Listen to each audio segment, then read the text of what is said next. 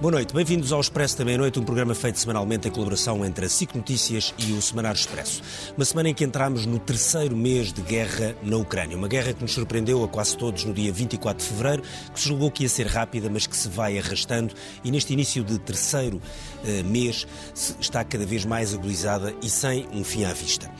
Foi também a semana em que houve a visita de António Guterres, a dupla visita, primeiro a Moscou, depois a Kiev e em Kiev com um ato surpreendente quando a capital ucraniana foi bombardeada quando o próprio secretário-geral das, das, Nações Unidas estava eh, no local. Não estava perto do bombardeamento, naturalmente, mas estava em Kiev e foi um simbolismo extremamente grave ao qual o Kremlin, pelos vistos, não ligou eh, grande coisa. Apesar de tudo, foi uma decisão muito, eh, do ponto de vista militar, extremamente eh, surpreendente. Foi também uma semana em que houve um endurecimento da posição russa, por um lado do ponto de vista militar, por outro lado do ponto de vista da energia, ao cortar o fornecimento de gás natural, quer à Polónia, quer à Bulgária, por se recusarem a pagar estes fornecimentos em rublos, como quer o Kremlin, para segurar, por um lado, a sua moeda e também para conseguir que o seu Banco Central consiga fortalecer a economia russa. Foi também a semana do reforço da posição dos Estados Unidos e de outros países ocidentais, mas nomeadamente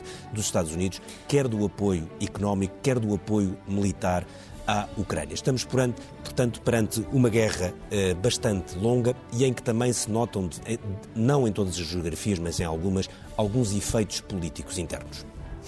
Convidámos a Mónica Dias, que é professora de Ciência Política e Relações Internacionais da Universidade Católica, o João Taborda da Gama, que é advogado e professor também na Católica, o Nuno Ribeiro da Silva, que é presidente da Indesa, que nos vai ajudar a perceber o que é que está a passar nas áreas da energia, e o Bruno Cardoso Reis, que é subdiretor do Centro de Estudos Internacionais do ISCTE e é comentador da SIC. Este podcast tem o patrocínio de Vodafone Business. Saiba como a rede 5G pode tornar a sua empresa mais segura, eficiente e flexível. O futuro do seu negócio está em boas mãos. Vodafone Business. João Taborda da Gama, eu começava por si e pelo tema que hoje tem estado a dominar muito as atenções, que se passa cá dentro, passa-se em Setúbal, mas tem que ver com a guerra na Ucrânia. E noutras no... câmaras do país, já, entretanto. E, sim, aparentemente tem, há outros casos, mas foi o de Setúbal que deu mais que falar hoje. A notícia do Expresso é que há refugiados ucranianos que têm estado a ser uh, interrogados na Câmara de Setúbal por pessoas ligadas a associações muito próximas ou com ligações ao Kremlin. O que é que isto nos diz da, da, da segurança ou das condições de segurança que o Estado português está ou não a garantir aos refugiados ucranianos? Bom, duas notas, boa noite e obrigado pelo convite. Duas notas sobre isso. Em primeiro lugar, a mais óbvia é que é inadmissível haver pessoas com ligações a, a um governo nesta circunstância a, a, serem colocados no acolhimento a refugiados. É quase irónico, não é? Ou seja, parece uma invenção. Uhum. E, portanto, isso é dizer o mais óbvio, mas que o mais óbvio também de ser dito e, naturalmente, eh, não se espera outra coisa de que os serviços os serviços de informação e os serviços de segurança portugueses estejam atentos a isso.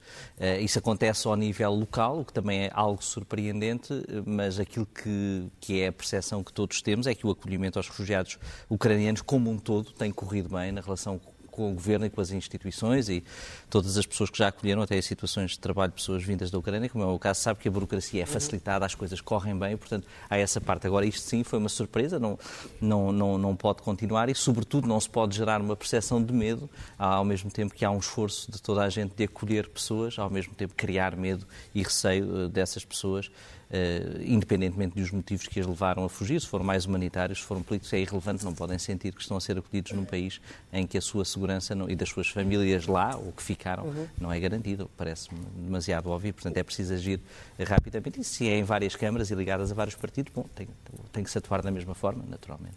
Agora, também há outra questão que é, há quem diga, não faz sentido pôr os refugiados a serem interrogados por russos. Uh, isto não pode criar uma xenofobia ao contrário? Ou seja, Bom, a ideia de que não pode ser um russo a, falar com os refugiados ucranianos? Eu aí acho que há, ou seja, interrogados, acho que os refugiados não devem ser interrogados, nem por russos nem por portugueses. Agora, eh, interrogados no eu percebi, têm que responder a questionários. Agora, a, a interlocução e a ajuda deve ser por alguém que os consiga ajudar com a sua, com a sua, com a sua língua e, com, e, e que eles se sintam confortáveis e que, naturalmente, que tenham garantidas todas as questões de segurança. Acho que não devemos eh, entrar também numa espécie de tudo o que é russo está ligado ao Kremlin, tudo o que é russo é mau. Podemos talvez falar disso mais à frente, até do ponto de vista económico, porque isso não me parece ser uma, uma atitude, uh, uma atitude serena, como também é preciso ter, por mais, uh, por mais gritante e, e, e, difícil que seja esta situação. E, portanto, não, não me parece que, que devamos fazer isso só porque a pessoa é de uma determinada nacionalidade ou não. Isso tem de haver mecanismos para nos certificarmos de que essas pessoas desempenham o seu papel ou queiram ajudar. Há muitos russos que têm posições sobre o conflito da Ucrânia eh, próximas de, de, de outras pessoas e, portanto, não me parece que devamos entrar nessa russofobia. Isto acontece numa Câmara Comunista. O PC é claramente uma das vítimas em termos de política interna desta, desta guerra na Ucrânia? Sim, é uma, é uma vítima de si própria e da posição que tem nesta posição geoestratégica. Isto parece-me que, digamos, é mais uma das, uma das, das discrepâncias, ou, digamos, é uma das, é mais uma das vezes em que o PCP, por ser fiel à sua história, por ser fiel uh, àquilo em que acredita, segundo visões menos, menos telúricas, por ser fiel a algumas ligações económicas, defende uma potência que nunca foi uma potência verdadeiramente democrática, mas que neste caso está sob os olhos de, toda, de todo o Ocidente e que, portanto, não vai beneficiar o PCP. Mónica Dias, hum, esta semana eh, ficou muito marcada pela, pela, pela dupla visita de António Guterres, primeiro a Moscou, depois a Kiev. Um, o, o secretário-geral das Nações Unidas focou muito na sua missão humanitária de, em Mariupol, tentativa de retirar uh, os civis, não sabe exatamente o número certo de, de pessoas, mas são muitas seguramente que estão uh, na fábrica do Avostal. O facto de Kiev ter sido bombardeada enquanto o secretário-geral lá estava é um sinal de falhança, um sinal, ou acha que ainda há caminho para se poder fazer essa saída? Há sempre caminho. Se partimos do princípio que não há caminho, então é, é que estamos uh, no bombardeamento constante. Portanto, há caminho. Há aqui também uma, eh, curiosamente, um, um sucesso, porque se Qual este é o sucesso? encontro, não é fácil de ver ali. O, se o encontro não fosse importante, talvez uh, a Rússia uh, não tivesse necessidade de se manifestar de forma tão violenta. Ou seja, a Rússia quer, obviamente, mostrar uh, que, que, enfim, discorda, que, que continua a sua agressão, que está permanente lá, que está a vigiar mesmo as negociações de paz e, portanto, isto é um modo operandi também uh, da Rússia e isto é a realidade da guerra. Portanto, não, não há nesta Eu não guerra, sei se é inédito bombardear ideia... um sítio onde está o secretário-geral das Nações Unidas numa missão de paz, mas se não é inédito, para eu, lá caminha. Eu, eu não me surpreendo, porque tantas coisas não são inéditas. Por exemplo, a criação de corredores de segurança é, uh, aliás, protegido por convenções, é, é, habitual em todas as guerras. a passagem, não, atenção, em direção à Rússia, como também isso uh, parece um absurdo, não é? Portanto, a Rússia dizer que, sim, senhora, uh, uh, cria corredores, mas em direção à Rússia. E, portanto, isso, isso também é inédito, isso também é absurdo e, portanto, não me espanta, porque estamos perante uma guerra em que todas as coordenadas que nos habituamos a ver, a assistir, mesmo noutras guerras, mesmo naquelas chamadas novas guerras, havia sempre alguns princípios que, que, que se mantinham. Neste momento, parece que uh, regressamos a um, a um tempo pré-convenções e em que, de facto, uh, a Rússia insiste uh, numa narrativa de, de, imperial de que o território é seu, de que esta é uma missão de paz, de resgate de, de russos, enfim, torturados ou discriminados em território da Ucrânia, que, na final, pertence à Rússia. E, portanto, Era muito o tipo de guerras que vimos no século XX, sobretudo na primeira metade. Exatamente, ou mesmo século XIX. Não, e claro, para trás. Eu estava a ir até onde, onde, tinham, onde tínhamos acabado de ver essas guerras. Uh, e, e, de facto, não, não, uh, não nos deve surpreender. E, e por outro lado, uh, por quem ainda tem as esperanças de que é possível fazer uma negociação, um, enfim, sensata, devemos pensar que talvez isto já, não, já não é possível. Portanto, temos Mas o facto de António Guterres ter saído do encontro com Putin a, a assumir que apenas poderia fazer algo no campo humanitário e não propriamente propriamente na gestão política da guerra não é um reconhecimento de fragilidade e de impotência?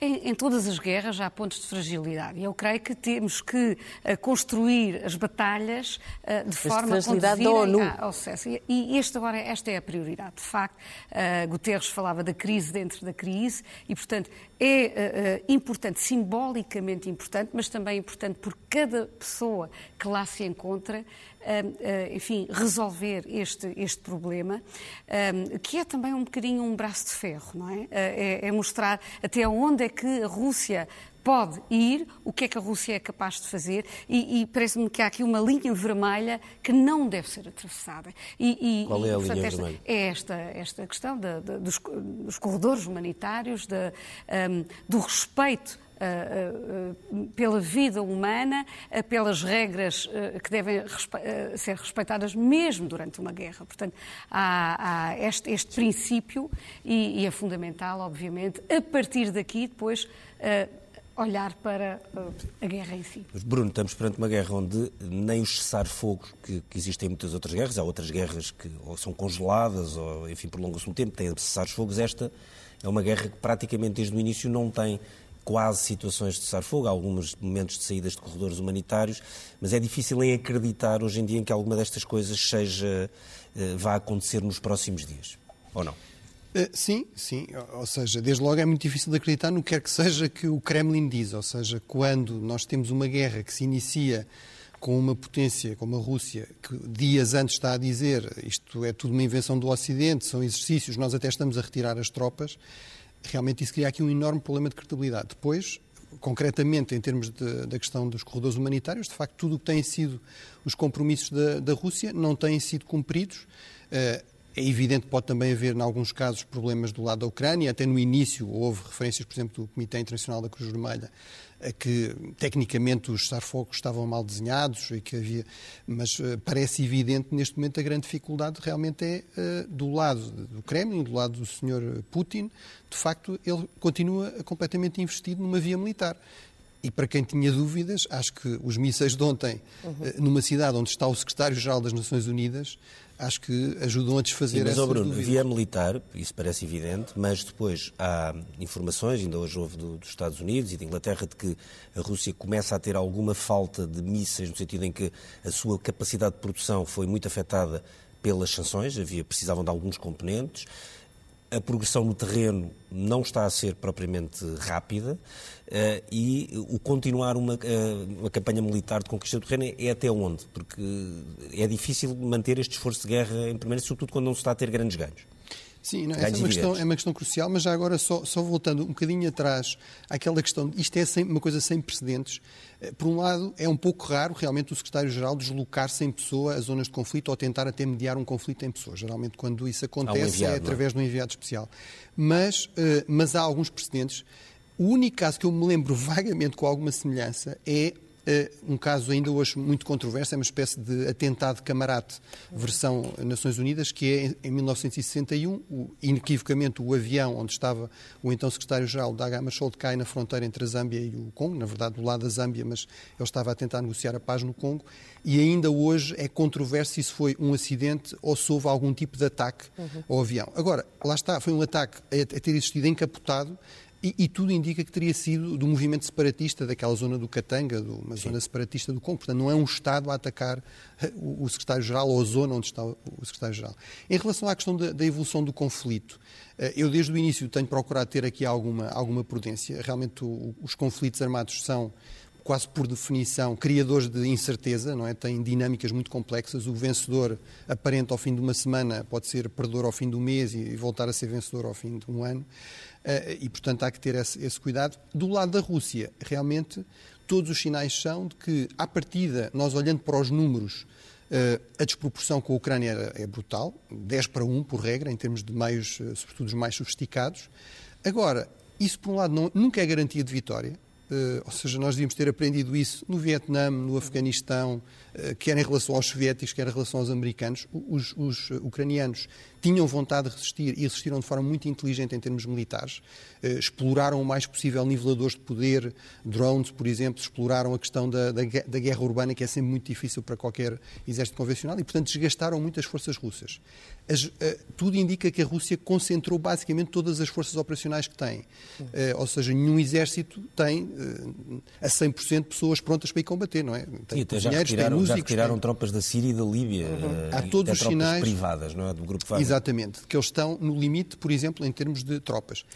À partida, as tropas que foram uh, primeiro, são as melhores. E, mais uma vez, há até investigação de fundo, por exemplo, da BBC, que mostra que há muitas baixas em unidades de elite, há muitas baixas entre os oficiais. Sabemos que provavelmente 10 generais russos foram mortos. Uhum. Não se viu números destes desde a Segunda Guerra Mundial. Uh, e, portanto, uh, há todos os sinais de uma enorme dificuldade, além de toda essa questão da logística. Isso, de facto, é muito provável. Eh, aqui há uns anos, em 2014, a estimativa era que a indústria militar russa dependia em 640 de componentes essenciais só do Ocidente. Nem estávamos aqui a incluir Taiwan, por exemplo, que é uma superpotência nos semicondutores, a Coreia do Sul, o Japão, etc., que também aderiram a estas uh, sanções. Uh, portanto, mesmo que eles tenham feito algum esforço, certamente uma parte disso ainda se mantém. E, e aí basta também comparar com os próprios países europeus ou mesmo os Estados Unidos. Os Estados Unidos, neste momento, anunciaram que vão aumentar a produção. Uhum por exemplo, destes manpads, destes mísseis portáteis, que eles estão a fornecer em enorme quantidade à Ucrânia. Basicamente, os Estados Unidos têm uma produção quase ilimitada. Nunca existe produção ilimitada, mas em termos militares. No caso, por exemplo, mesmo dos países europeus, que aparentemente estão um bocadinho melhor organizados das Forças Armadas Russas, esse problema também se colocou, por exemplo, ao fim de pouco, poucas semanas na, da campanha da Líbia. Eh, falta, pelo menos, dos equipamentos mais sofisticados. Portanto, é muito provável que, que essa comece a ser cada vez mais uma limitação da Rússia. Historicamente, também, muitas vezes é assim que os conflitos acabam por erosão das partes, por esgotamento das partes, porque simplesmente deixam de ter meios para continuar Acabam a combater. ou ficam congelados. Também pode acontecer Exatamente. aquelas situações. A guerra Acabam... do Donbass estava congelada, mais ou menos, não é? Sim, eu, eu aí... Morreram 14 mil pessoas desde 2014, mas a guerra tinha... Uhum. As coisas de vez em quando passavam os tempos sem ver nada. Eu não tenho certezas, mas, mas parece muito mais provável, neste momento, um conflito congelado, ou seja, um impasse militar, vamos dizer assim, do que um compromisso formal. O secretário-geral da NATO disse hoje ou ontem que isto é uma guerra que pode demorar, demorar não meses, mas anos. Como é que entende essas palavras secretário-geral da NATO? Bem, eu diria, eh, é, é natural dizer-se isso, lá está este elemento de incerteza. Aquilo que mais contraria, digamos, essa previsão, pelo menos numa guerra com esta intensidade muito prolongada, é precisamente esta questão, é que para isso é preciso muitos recursos. Uhum. Uh, agora, uh, uma, uma, guerra, um conflito de mais baixa intensidade, sobretudo um conflito congelado, mas que ocasionalmente se pode voltar, a, digamos, a intensificar, isso parece-me uhum. bastante provável e, sobretudo, acho que ninguém neste momento tem condições para dizer que a paz está à porta, que um compromisso está à porta. As, as negociações, mesmo aquelas que estavam a decorrer com grandes limitações e com pouca credibilidade até das delegações russas, etc., na Turquia, estão congeladas. Não? É? Uhum. Nuno, a energia transformou-se numa arma de guerra neste conflito na Ucrânia e quando se esperava, não se esperava para já, mas apesar de tudo, o que se tem, o que se tem dito é que teria que ser a União Europeia a, a avançar para o embarque total ao fornecimento de energia pela Rússia. Aconteceu o contrário. Foi Moscovo que fechou a torneira a dois países da NATO. Como é que isso deve ser lido? Como um sinal de impotência absoluta da União Europeia nesta guerra da energia? Ou, apesar de tudo, acha que é, é mais uma jogada da Rússia para tentar limpar a face porque sabe que a prazo vai acabar por perder? Uhum parece um bocadinho aquela jogada, não sei em que castelo é que foi, cá em Portugal, que estávamos cercados pelos castelhanos e, entretanto, já estava tudo com fome dentro do castelo, mas atiraram uma cabra cá para baixo para mostrar que a dispensa ainda estava cheia. Uh, e julgo que é um pouco essa, essa a, a postura. Uh, tínhamos, de facto, em conta que uh, a economia russa, russa é uma economia básica, é uma economia extrativa, e onde o petróleo e o, e o, e o gás bocadinho o carvão também, e claro, outras matérias-primas, são a base uh, das exportações, do PIB, das receitas em royalties do Orçamento de Estado russo. Uh, a Rússia não pode uh, viver sem as receitas do petróleo e do gás. Quando Ou Europa... seja, se a União Europeia tivesse avançado rapida, mais rapidamente para o embargo, a questão Sim, estava resolvida rapidamente. Como é que fazia? Sim, agora o problema é realmente uh, termos uh, metido uh, toda, toda, toda a raposa e a ninhada da raposa dentro da capoeira. E em particular alguns países e, sobretudo, como é sabido, a Alemanha. A Alemanha... Oh, Nuno, desculpe só interromper-te porque ontem saíram os números, não é? a União Europeia, desde o início do conflito, entregou à Rússia 43 mil milhões de euros em, em, compras de, de, energia. Exatamente. 43 mil Exatamente. milhões de euros. A, a e deu 1,2 mil milhões de apoio à Ucrânia. Portanto, é uma pois, disparidade é, um bocado isso é- assustadora. É, isso é incrível, porque, de facto, incrível, quer dizer, é um facto, a União Europeia hum, paga à Rússia à média de uh, um mil milhões de euros por dia uhum. em energia e, em particular, em gás. Porque, de facto, uh, o, o, o, o, cortar o carvão e o abastecimento de carvão vindo da Rússia é fácil. Uh, eram 4 mil milhões e cortou-se e mostrou-se também peito. Uh, o, problema petróleo, é o gás. O petróleo não é muito crítico. Aliás, veja-se que estas movimentações têm havido para tirar petróleo e refinados. É importante, são importantes os refinados. Uhum. Uh, que, aliás, criou um pico de preços no gasóleo. A própria Galp tem alguma exposição uh, componentes para uh, refinação. Uh, mesmo o petróleo é possível rearranjar logísticas, fornecedores. Claro que isto cria sempre uma pressão sobre os preços, mas é possível rearrumar a logística de abastecimento. No caso do gás, é muito mais complicado. É muito mais complicado, em primeiro lugar, porque países como a Alemanha, o, gás, há dois, dois tipos de gás. Há o gás que vem por tubo e há o gás que vem e que tem muito maior mobilidade, uhum. que vem por navio, eh, como nós recebemos, podemos receber, recebemos da Nigéria, recebemos da Argélia, recebemos de Trinidad e Tobago, recebemos da Austrália, recebemos do Qatar. Uhum. Os navios vêm, chegam aos terminais, regasifica e entra no sistema. É gás que vem liquefeito. É, é gás que vem liquefeito. O que aconteceu naqueles países mais próximos, e em particular na grande Alemanha, é que é abastecida única e exclusivamente por gás eh, em pipeline, em gasoduto e vindo da Rússia. Portanto, eh, é curioso porque em 2011 a Alemanha tinha um projeto de construir três terminais de gás natural liquefeito. Uhum. Uh, foram preteridos precisamente quando a Alemanha aceitou fazer o reforço dos gasodutos do Báltico, este célebre agora Nord Stream 2.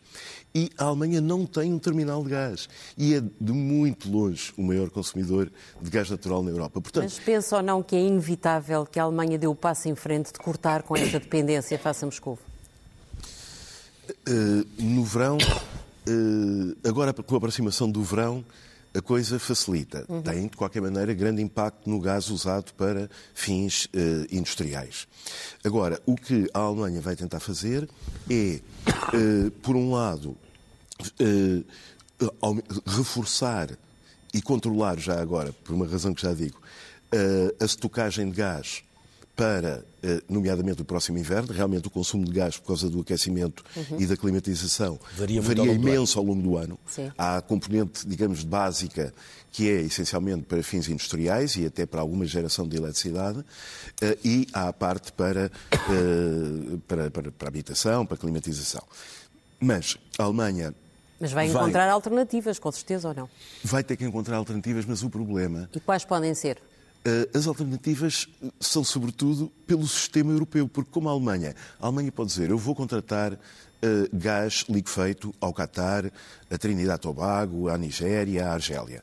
Mas depois esses navios vêm e têm que descarregar. Mas a Alemanha não tem, Polónia, não tem terminais. Tem Portanto, tem que descarregar nos países vizinhos, na Holanda, na, na, na, França, na Polónia, que também têm uh, grandes limitações em termos de terminais. Portanto, vai ter que se articular muito bem com os países à volta para que cargas consiga, e que já anunciou que consegue, uh, nomeadamente do Qatar, sejam depois não sobrecarreguem e não criem um, um engarrafamento de gás uhum. num sistema débil que não, que estava sustentado nos mega gasodutos vindos da, da, da, da, da Alemanha, da, da, da, Rússia. da, Rússia. Estamos a falar de um abastecimento de 190 mil milhões de metros cúbicos. Uhum. Uh, e isto não é uh, substituível, uh, mesmo por uma logística de gás liquefeito que venha a algures de qualquer sítio do planeta. Ou seja, não é só Agora, uma questão de decisão política, não é fácil, não é fácil tornar isso execuível, é o que está a dizer. Exatamente. Os, ah. os impactos em termos de, até da própria segurança das pessoas, por exemplo, na situação de frio, etc., e na economia, são dramáticos. Agora, tem que ter atenção a uma coisa. Uh, o, o, aspecto mais caricato da entrega uh, nos braços da Gazprom, bem, para além de ter mandado para lá um antigo uh, chanceler, como, como CEO da, da, da, da Gazprom, uh, foi o, o, próprio armazenamento estratégico, que aliás é obrigatório por compromissos da, com a Agência Internacional de Energia e a nível europeu, de ter reservas para 60, 90 dias, uhum. eram em, em, cerca de 50% na Alemanha e na Áustria detidos e operados pela Gazprom. Uhum. Com esta situação, veio-se confirmar, também não sei onde é que andavam os reguladores e os fiscais lá na Alemanha, Sim. nós falamos dos nossos, mas ali também, eh, que chegaram à conclusão que a os, esses reservatórios operados pela Gazprom estavam a 14% uhum. de preenchimento. Portanto, a Gazprom não encheu esses reservatórios uh, no, no, passado uh, primavera e verão a preparar o inverno. Uhum. E isso, uh, de facto, tira a Alemanha para uma situação uh, completamente. João, este tema da Alemanha é um tema interessante. Há, há várias pessoas, e não é, não é em Portugal, vários uh, economistas internacionais e políticos que dizem uh, a Alemanha vai ter que fazer esta adaptação. A Alemanha está a pedir tempo, porque, por causa destas coisas que o Nuno disse, é uma, uma adaptação muito complexa, mas há uh, vários economistas a dizerem não, a Alemanha tem que fazer um corte mais rápido, é um país que tem superávit há anos e anos, tem uma capacidade financeira, não digo limitada, mas muito forte, tem capacidade de emitir dívida, aliás, ainda agora anunciou um fundo de mil milhões de, de euros para, para material militar. Portanto, a Alemanha, se quiser fazer quase um bailout de uma série de empresas, faz, e devia fazer isto rapidamente, e está a pedir tempo, quando, por exemplo, quando foi os ajustamentos dos países do Sul eh, na última crise da dívida pública, o que quis foi exatamente que fosse rápido, quando os países uhum. normalmente pediram uh, tempo para essa adaptação. Esta, esta, a Alemanha está numa posição difícil do ponto de vista também moral, no sentido de maior país da Europa, tem de facto, se quiser, eh, é o país que tem maiores condições para fazer uma ruptura com custos internos, tem capacidade, uh, está extremamente limitada do ponto de vista político.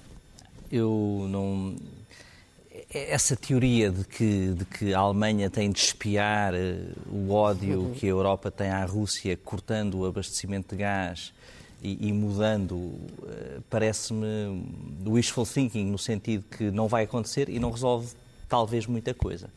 Pode-se dizer, bom, mas os sinais, a moral, a ética nas relações internacionais também importam, mas, eh, em primeiro lugar, é preciso ver o que é que a Alemanha já faz e depois se devia fazer isso que se lhe pede ou que alguns acham que devia fazer e para quê? Bom, em primeiro lugar, é repetir o que já aqui foi dito, não, não se readapta o abastecimento energético de um país que é mais do que um país, é uma zona da Europa Central, de um dia para o outro. Isso parece a Polónia, Mas a Polónia e a Bulgária consigo, vão ter que fazer. Se eu não consigo mudar o fornecedor de eletricidade da minha casa, em Lisboa, como é que um país vai mudar o. Mas, a Polónia e a Bulgária seja, vão ter que o fazer, não é? Claro que têm dependências ver, diferentes. Vamos... Não, vão, se virem o. Mas o, o contrato com a Bulgária acabava no fim do ano. Até o pagar em rublos, ou é? seja, está cortado até o pagar em rublos. Ou seja, vamos ver até certo. quando, não é? Mas o pagar em rublos é continuar a alimentar uh, Moscovo, não é? Portanto, mas, mas, é o que não está será a acontecer, não é? A Itália triplicou as importações de petróleo da Rússia, o rublo está no valor mais alto que já esteve nos últimos anos, até à última semana a saída de gás... Mas enfim.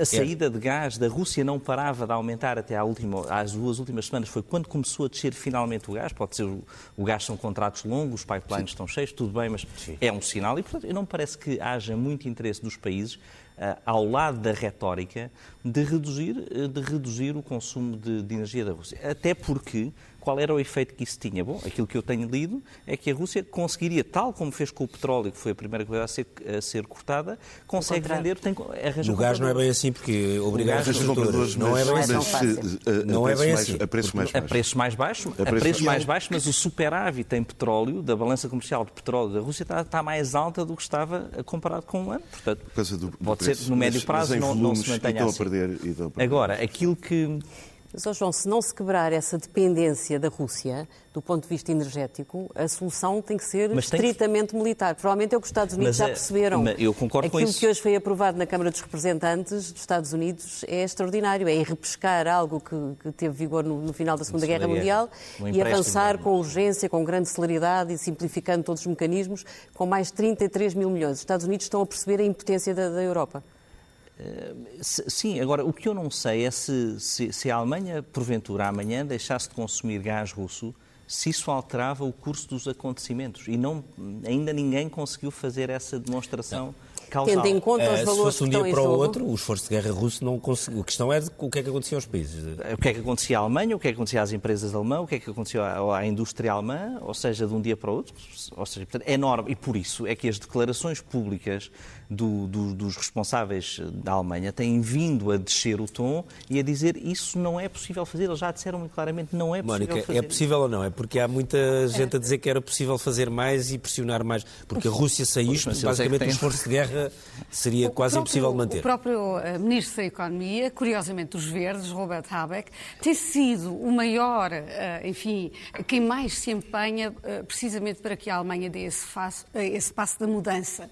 Obviamente não é possível, por todas as infraestruturas, logisticamente, fazer uma mudança de uma indústria tão, enfim, desta dimensão e com repercussões em toda a Europa, de um dia para o outro, até no próprio mercado de trabalho. No entanto, Habeck foi muito claro e disse esta é uma oportunidade para fazermos de facto a mudança que já devemos ter feita há muito tempo. Talvez aqui uma nota importante sobre a cultura política que, que, me parece muito relevante para percebermos este, um, esta situação muito complexa em que a Alemanha uh, se encontra.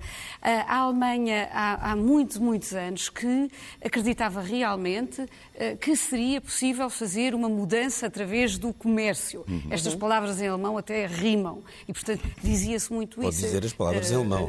É, portanto, uh, Wandel durch Handel. Portanto, a alteração através do comércio. E acreditava-se, isso era um slogan, não é? E, e, foi isso que aconteceu, de facto. O problema exemplo, é que rima, mas não é verdade. Bom, mas foi verdade, em alguns casos, no passado.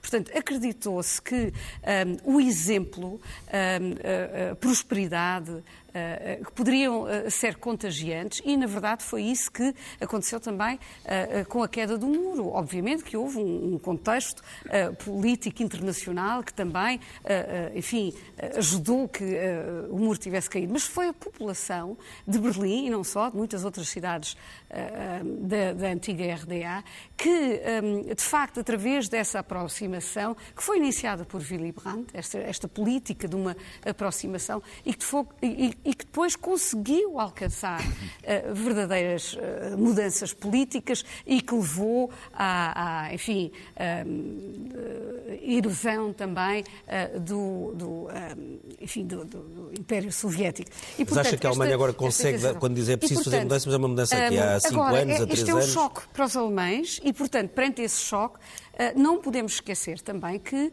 depois de Fukushima, a Alemanha desiste do nuclear. E o nuclear seria uma alternativa uhum. ao gás. O gás é, de facto, uma forma de energia muito mais em Era conta. Uma alternativa parcial, muito mais em conta, não é? Muito parcial. Uhum. E, e, portanto, agora a Alemanha desistiu. Vamos ver se com todas estas alterações, vai realmente desligar todas as suas centrais nucleares. Elas ainda, não estão todas desligadas, mas obviamente se, que se caminhava para lá. É muito curioso, no entanto, na Alemanha, e também este conflito social e político na Alemanha tem que ser eh, considerado, que uhum. são justamente aqueles que marchavam pela paz, aqueles que denunciavam, uh, portanto, um, o nuclear, um, que de, denunciavam, enfim, tantas. Enfim, um, São os verdes, que, é? Exato, aqueles que queriam mais uhum. uma mudança energética, que agora estão no papel de, de Uh, olhar para a Rússia e perceber, de facto, esta dependência foi errada. Uh, eh, um, durante muito tempo pensou-se que poderíamos caminhar por uma, uh, por uma via. Fomos enganados, de certa forma, mas, e iludimos-nos é, também. O, o, corte, como não disse, o corte do, do carvão russo foi relativamente fácil. A União Europeia Sim. avançou rapidamente. Fez. o petróleo Uh, o, próprio, foi... o Ministro da Economia francês anunciou no sábado passado, uhum. mas já se percebeu que há uns países, a própria Alemanha diz que ainda não chegou o tempo e tal. Bem, provavelmente vai, vai, vai, vai, vai provavelmente vai acontecer. Mas quando se fala de gás, aí as coisas mas a, mas a, começa tudo a subir para o lado. Há uma coisa, há uma coisa na, na indústria da energia que é quem falha contratos fica marcado com umas cruz nas costas. E, portanto, a Europa, que realmente descurou completamente o pilar da segurança energética uh, nos últimos 20 anos, eu diria, uh, e focou-se nos outros pilares da, segurança, da, da, da, política energética, que é essencialmente a questão dos preços e a questão da interface energia-ambiente, e descurou uhum. por completo a questão da segurança, a, a questão da segurança uh, reagiu, tomou medidas num documento que está a servir de referência, que é o Repower Europe, portanto, reenergizar a Europa. É evidente que isso não se faz do dia para a noite. Nesse documento, uma questão crítica é eh, o foco em eh, abandonar eh, a dependência em combustíveis fósseis da Rússia em particular e depois a Europa ganhar autarcia, ganhar eh, auto, autocapacidade de gerar e de disponibilizar eh, fontes de energia, mais eletricidade, porque também o caminho é a eletrificação, que também é o caminho para a descarbonização, enfim. Agora, eh, não vai haver mais confiança uhum. em fazer contratos com a Rússia. E à medida, e mesmo que a Rússia volte a ser, uh, volte a ser digamos, uh, algo digerível, uh, as, as, as, as, estratégias e as políticas e as medidas, que umas naturalmente levam mais tempo, não se muda uma infraestrutura do dia para a noite, vai ter sempre presente Uh, é mais grave isto na indústria da energia e mais marcante do que o default no país. É o mais grave o não cumprir contratos. Mas, mas também, é, também é isso que explica, uh, acho eu, aqui uma outra questão, que é aqui o inimigo, vamos dizer, tem um voto. Ou seja, nós estamos a discutir, ou estávamos a discutir aqui até há dois ou três dias, a Europa pode ou não, vai ou não deixar de comprar gás. Bem, a Rússia deixou de fornecer gás a dois países europeus. Ou seja, o que também, quer, para mim, me diz que se a, Rússia não fez isso ainda em relação à Alemanha, uhum. provavelmente tem a ver um pouco com isso, ou seja, se calhar ainda tem alguma esperança de manter pelo menos um cliente importante no futuro. De longe e, o maior. E, e, de longe o maior, acho que é metade, enfim, só a Alemanha é metade do que a Rússia recebe de, em termos de compras de energia da Europa, e, mas também provavelmente precisa deste dinheiro realmente para o esforço de guerra uh, russo. Portanto, não acha crível que, que, a Rússia alarga a outros países este fechar da torneira, como fez com a Polónia e com, e com a Bulgária? Precisa para o esforço de guerra e precisa é. para, as, para, as, reservas, porque a Rússia ficou com 300 mil uh, milhões de dólares de reservas congelados. congeladas. Essa guerra financeira do Ocidente, quer dizer, eu percebo aqui o ponto uh, do João uh, Taborda Gama, que é realmente não se, não se ganha uma guerra económica causando mais estragos a nós próprios, ou seja, não se ganha uma guerra económica contra a Rússia causando falências em massa uh, na Europa ou, ou, num país que é o motor da, da economia europeia. Mas provavelmente sem assumir alguns sacrifícios é. também não se consegue vergar o adversário, não é? Agora, apesar de tudo, os cálculos andam entre menos 1 e menos 5% do PIB. É difícil. Alemanha. A Alemanha, não é que eu queira punir a Alemanha pela austeridade, mas é difícil a Alemanha convencer muitos países europeus. Que não aguenta isso. Que não aguenta isso esforço, quando, claro. quando exigiu isso aguenta. a países bastante, aliás, mais Sim. pobres do, uhum. que, do, que, a Alemanha. E a verdade é que a economia encontra muitas vezes forma de dar um jeito, não é? Quando, quando é preciso, uhum. quando não há, não há alternativa. Nós, país que aguenta uma contração isso, de 5% do PIB é aguenta, aguenta, enfim. Uma oportunidade até para uma mudança, vou olhar para o solar. Como, o João não está nada convencido. Não, não me parece que isso, que isso vá acontecer. Só dizer uma coisa que, que me lembrei que acho que é importante e que também diz muito respeito a Portugal, nisso da segurança energética. Eh, Portugal e a Europa descuraram totalmente a interligação da Península Ibérica em termos de gás ao centro da Europa. Porque a França se opôs sempre. Porque claro. Há várias teorias sobre isso. Essa, é, é essa talvez seja Eu a mais acho... verdadeira. Agora, e, e, isso é que nos temos que focar e, e quando uhum. se diz não perder tempo e olhar para o que pode ser feito, claro que toda a, sustenta, a parte da sustentabilidade é fundamental, mas, bom, é, essa para Portugal é muito importante e, e, para a Europa como um todo, como agora se está. Como agora se está e o fundamental está... é, é, realmente encontrar soluções uh, agora. Eu acho que aqui também é justo dizer que, por exemplo, Espanha e Portugal, aparentemente há algumas áreas em que fizeram boas apostas, em que tinham razão, por exemplo, em insistir nessa ligação, no reforço da ligação por gasoduto ao, ao resto da Europa e, e, e, que países como, por exemplo, a Alemanha ou, por exemplo, os Países Baixos, que está no, no top juntamente com a Itália, a Alemanha, a Itália, Países Baixos, fizeram péssimas apostas. Quando, quando, a Mónica dizia, nós cometemos aqui muitos erros, eu percebo que estavas a dar, no fundo, voz, digamos, à, à, cultura política alemã e, e, de facto, esta narrativa que é central na Alemanha de que uh, há várias narrativas sobre quem é que ganhou a Guerra Fria. Nos Estados Unidos foi o Reagan e foi a, a, a paz através da força. Uh, na Rússia é que o, o, urso já estava morto e foi um, por acidente coincidiu com aquela altura. Uh, na, na, Alemanha realmente é esta ideia de que foi através da Ostpolitik, através da abertura ao leste, através das ligações económicas. Mas a verdade é que muita gente criticou a Alemanha uh, durante estes últimos anos por esta crescente aposta na dependência uhum. com, uhum. em relação à Rússia. Donald o Nord Stream, uhum. quer dizer, dois, que ia Obama, aplicar essa o Obama, o Obama também criticou. O Obama já tinha, já tinha criticado o Nord Stream 2. Uhum. Mas acreditava-se realmente que uh, esta, esta ligação económica poderia ser também benéfica uh, para a própria Rússia. E diziam, uh, por exemplo, alguns enfim, colegas de universidades da Rússia que, que não acreditavam que ia haver um ataque, de facto, da própria Rússia, acreditavam que, que isto não, não seria possível.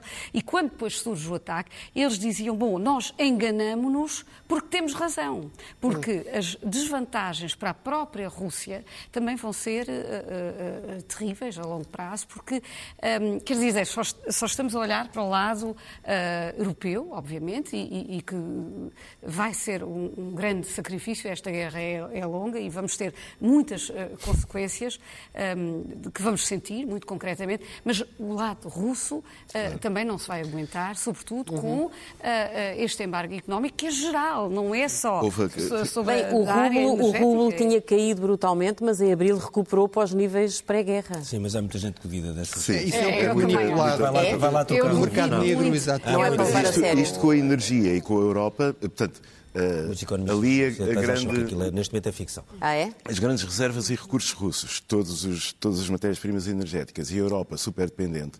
Para se ter ideia, se estivermos a ver a bandeira europeia, uh, as estrelinhas amarelas é a parte em que a Europa é autossuficiente em matérias-primas energéticas. Tudo o resto azul é importado da Rússia e de outras fontes também, algumas delas não mais uh, fiáveis. Agora, isso esteve na base de, exatamente da Carta Europeia de Energia, que tentava, uh, sobre algo que a Rússia precisava, era juntar a fome à vontade de comer, a fazer a tal integração, que eu não sei dizer em alemão, rimando, apesar de rimar, mas que, que era efetivamente essa, essa tentativa de uhum. integrar e de Uh, civilizar. Não, a, a, questão, apesar de haver, obviamente, opiniões diferentes, há muito poucos dados, eh, enfim, tangíveis, a questão das, aqui as sanções económicas têm uma importância nesta guerra, não digo que seja inédita, mas nesta escala são inéditas, já, uhum. já houve sanções económicas em muitas outras guerras, mas nesta escala, nesta guerra e nesta escala são absolutamente inéditas essa, eh, a certa altura, se, se, o conflito continuar a escalar, os países e as democracias ocidentais têm que olhar para elas também como uma arma. E têm olhado como uma arma. E, portanto, muitas vezes aí perde-se a tal racionalidade económica para se obter eh, ganhos eh, Sim. militares, não é? Sim, as sanções são. A maior crítica ao sistema de sanções aplicado à Rússia é que não abrange os bancos todos. E como não abrange os bancos todos, e como há ali uma digamos, uma, não há uma liberdade económica, todo a começar banco, pelo banco da Gazprom, não é? Todo o banco que estiver fora de sanções é um banco para onde podem ser canalizados recursos e, portanto, isso não, não, sei como é que vai ser resolvido. Por outro lado, também aplicar uma sanção aos bancos todos não, acho que é inédito, ou pelo menos a esta escala é inédito. Não sei, isto não, não tem. Sim, isso não tudo uma economia eh, com a dimensão da Rússia. Não? É? é uma economia com a dimensão da Rússia, onde as empresas, onde as empresas estrangeiras, muitas, centenas e centenas, continuam a atuar, portanto não é, não é, não é, não é tão fácil quanto isso. Agora, a questão que já, já tinham, tinham, tinham colocado também há, há pouco é, é, verdade, ou seja, a alternativa a tudo isto é aquilo que a Alemanha também já propôs e já fez, que é aumentar o investimento em defesa, aumentar o investimento em defesa, os países da NATO aumentarem o investimento em defesa. Portugal ainda não se percebeu se vai fazer isso ou não, já ouvi dizer que sim, já li declarações a dizer que é se vier dinheiro da Europa, se for o PRR, ou, ou seja, só se pode aumentar mas também já ouviu, ou seja, já vi declarações uhum. em sentido. O que se vê é que este orçamento tem menos dinheiro para a defesa do que tinha o anterior. Uhum. Depois fazem-se umas comparações. Bom, que é comparar o executado com, com, com, o orçamentado.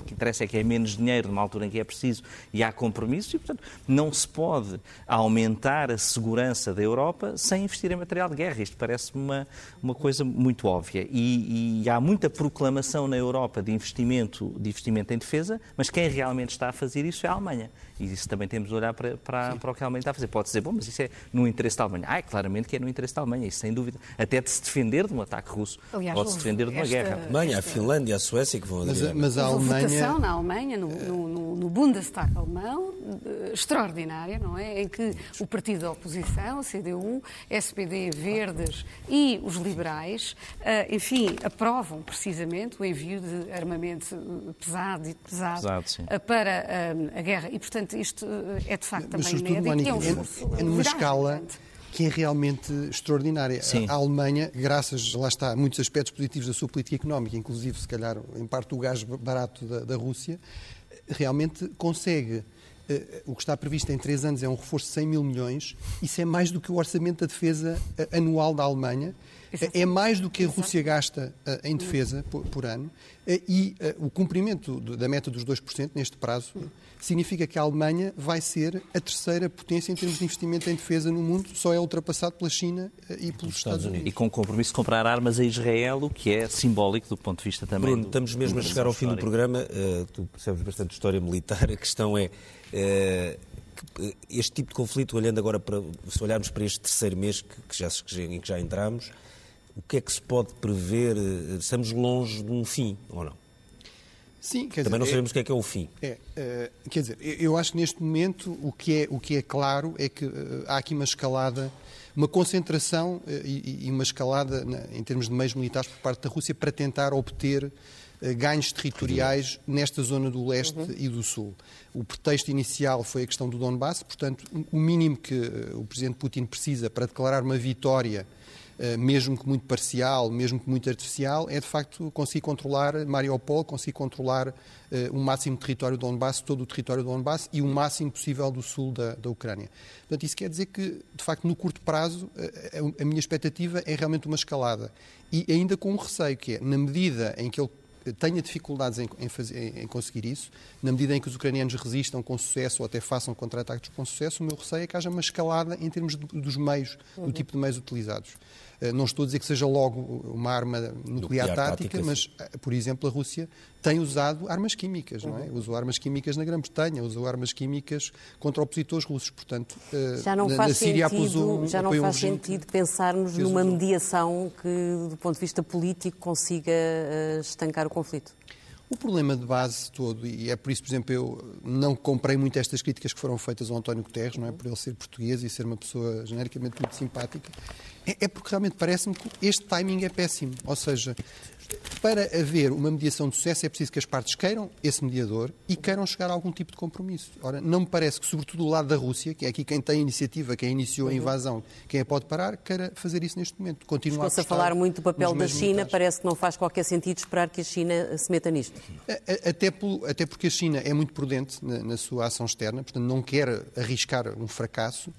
Eh, e, de facto, há aqui aspectos interessantes neste conflito. Há um aspecto que é péssimo para a China, que é o custo económico e a perturbação económica na economia global, mas há, há, uma, há grandes vantagens. Por exemplo, a Rússia está muitíssimo mais dependente da, da China uhum. e a China consegue aqui acesso a recursos uhum. uh, minerais uh, baratos. Muito, muito mais baratos. Uhum. Temos que ir à primeira página do Expresso, começamos já por... Já pelo é, primeiro caderno? É, estamos no fim. Bom, a manchete do Expresso deu hoje muito que falar. Os ucranianos recebidos em Câmara da CDU por russos pró-Putin, refugiados em Setúbal, foram interrogados sobre o paradeiro de familiares nos serviços da Câmara por russos com ligações ao Kremlin. Temos depois a notícia de que Rui Rio está contra as condecorações a Rosa Coutinho e a Vasco Gonçalves. O partido coloca-se ao lado do Chega na contestação a estas condecorações que integram o pacote que o Presidente da República, Marcelo Rebelo de Sousa, decidiu fazer a propósito dos 50 anos de 25 de Abril. O uso de máscaras anti-Covid reduziu a imunidade das crianças. Temos depois um trabalho sobre os soldados africanos que Portugal deixou para trás e também um trabalho sobre porquê está a Alemanha a dar armas pesadas à Ucrânia. Termina aqui o Expresso da Meia-Noite. Nós voltamos dentro de uma semana. Boa noite. Boa noite.